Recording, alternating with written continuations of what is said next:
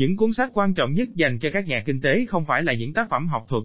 Là một nhà nghiên cứu, tôi nghiên cứu việc lý thuyết kinh tế có thể được sử dụng để thúc đẩy quá trình phát triển như thế nào. Giống như hầu hết các nhà kinh tế, tôi bị lôi cuốn bởi các vấn đề phức tạp mà chuyên ngành của tôi nỗ lực giải quyết.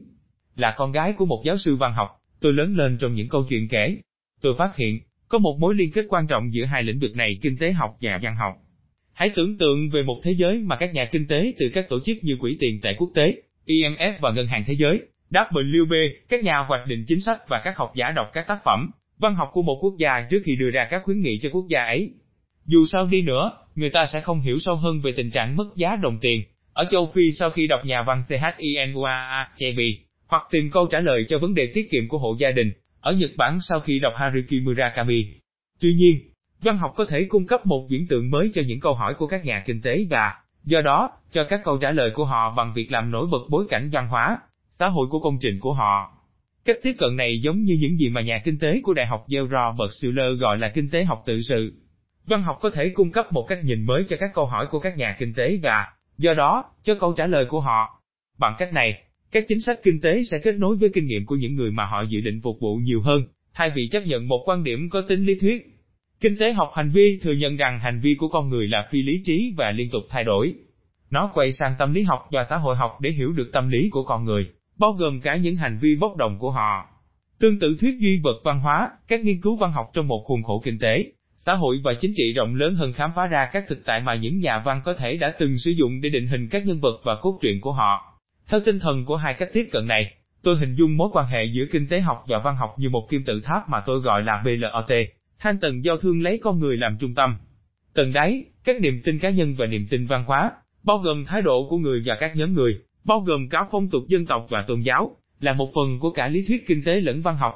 Trong kiệt tác, xuất bản năm 1776 của ông, của cải của các quốc gia, Adam Smith đã đưa ra ý tưởng cho rằng con người là một động vật tạo ra những món hơi bắt nguồn từ những hành động tư lợi. Chính không phải là từ lòng nhân từ của người bán thịt, nhà sản xuất bia hay thợ làm bánh mà ta mong đợi cho bữa tối của mình, nhưng từ sự quan tâm của họ đối với sự tư lợi riêng của bản thân họ. Nick đã viết,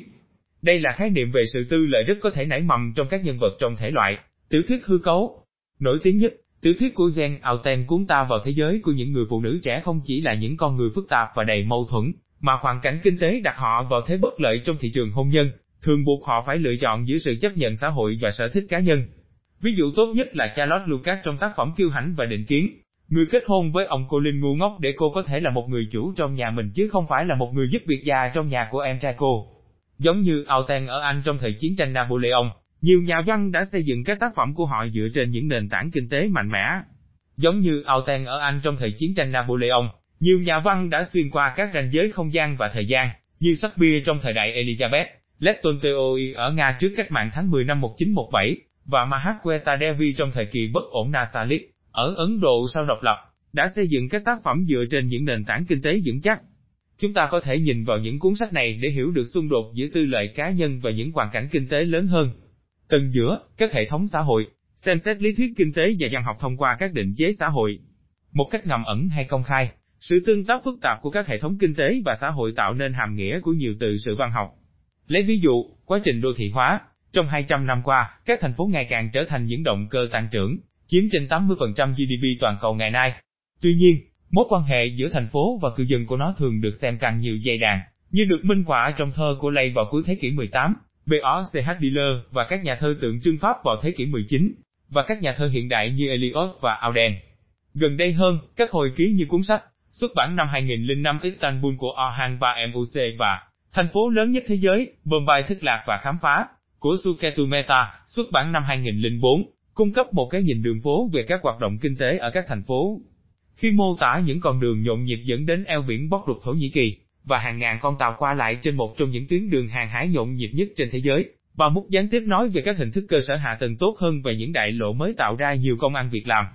Tác phẩm thành phố lớn nhất làm sáng tỏ một giác độ khác về sự tăng trưởng của đô thị, ô nhiễm lan rộng khắp thành phố Bombay, thế giới ngầm tội phạm, và bất bình đẳng giữa người giàu và người nghèo. Những trải nghiệm sống khác biệt này, bắt nguồn từ sự khan hiếm tài nguyên ở các thành phố, được nhà thơ Ấn Độ Javiata tổng kết trong hai câu thơ sau. Hạnh phúc chỉ cách một bước chân mỗi nhà chỉ cần thêm một căn phòng. Mặc dù tâm hồn thơ mộng khao khát thứ không thể diễn tả được, nhưng con người thực tế đành phải chấp nhận không gian mở rộng. Trong bối cảnh toàn cầu, ta thấy tác động của sự biến đổi địa lý kinh tế và thị trường lao động được các nhà văn nhập cư như tiểu thuyết gia người Kenya gốc Kenya Versanji và nhà văn người Mỹ gốc Á Julia Á ghi nhận.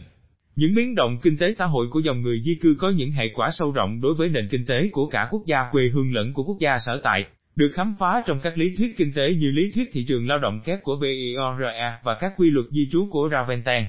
Tầng đỉnh, giao thương quốc tế và trong nước bao gồm các khía cạnh vật chất của cuộc sống, chẳng hạn như ta tiêu xài tiền như thế nào. Giả thuyết thu nhập thường xuyên của nhà kinh tế đoạt giải, khoa học kinh tế để tưởng nhớ Nobel năm 1957 Milton Friedman, một lý thuyết về chi tiêu của người tiêu dùng, cho rằng các cá nhân có xu hướng tăng chi tiêu của họ dựa trên sự gia tăng thu nhập thường xuyên. Bây giờ, hãy xét nền kinh tế Ấn Độ, nơi phần lớn lực lượng lao động làm việc trong khu vực phi chính thức. Không có nguồn thu nhập thường xuyên, liệu lý thuyết này sẽ giải thích hành vi tiêu dùng của họ như thế nào?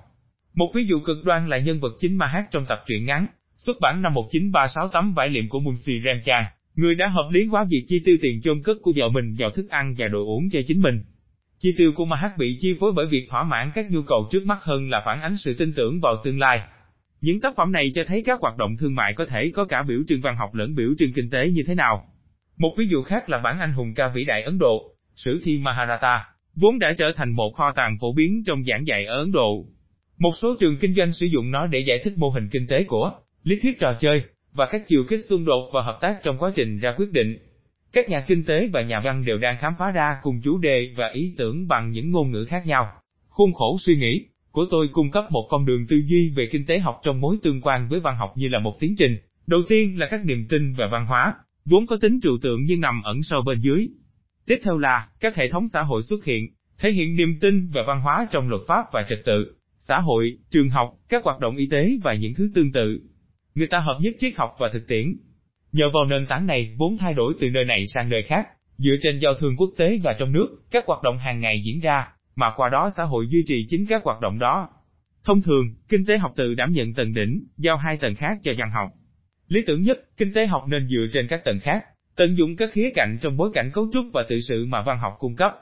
Như tôi đã chỉ ra, bất kỳ tầng nào mà bạn nhìn vào, đều có một yếu tố của cả kinh tế học lẫn văn học trong thực tế. Những sự thật giàu trí tưởng tượng được bổ sung bằng các thực tại vật chất, và ngược lại. Cả kinh tế học lẫn văn học đều là những lĩnh vực rất phức tạp, có thể thu lợi từ việc học hỏi lẫn nhau. Trong các ví dụ trên, các nhà kinh tế và nhà văn đều đang khám phá cùng một chủ đề và ý tưởng bằng những ngôn ngữ khác nhau. Trong khi kinh tế học chấp nhận một phân tích có tính nhân quả ở cấp độ tổng thể, thì văn học lại mang đến một khuôn mặt về tăng trưởng kinh tế và đem lại sự sống cho các dữ liệu bắt nguồn từ hoạt động của con người. Việc hiểu được các chiều kích vật chất của các văn bản văn học, cũng như sự đối xứng thơ mộng của kinh tế học, có thể làm cho các chính sách phát triển vững mạnh hơn, bằng cách kết hợp một sự hiểu biết tốt hơn, mang nhiều sắc thái hơn về hành vi của con người.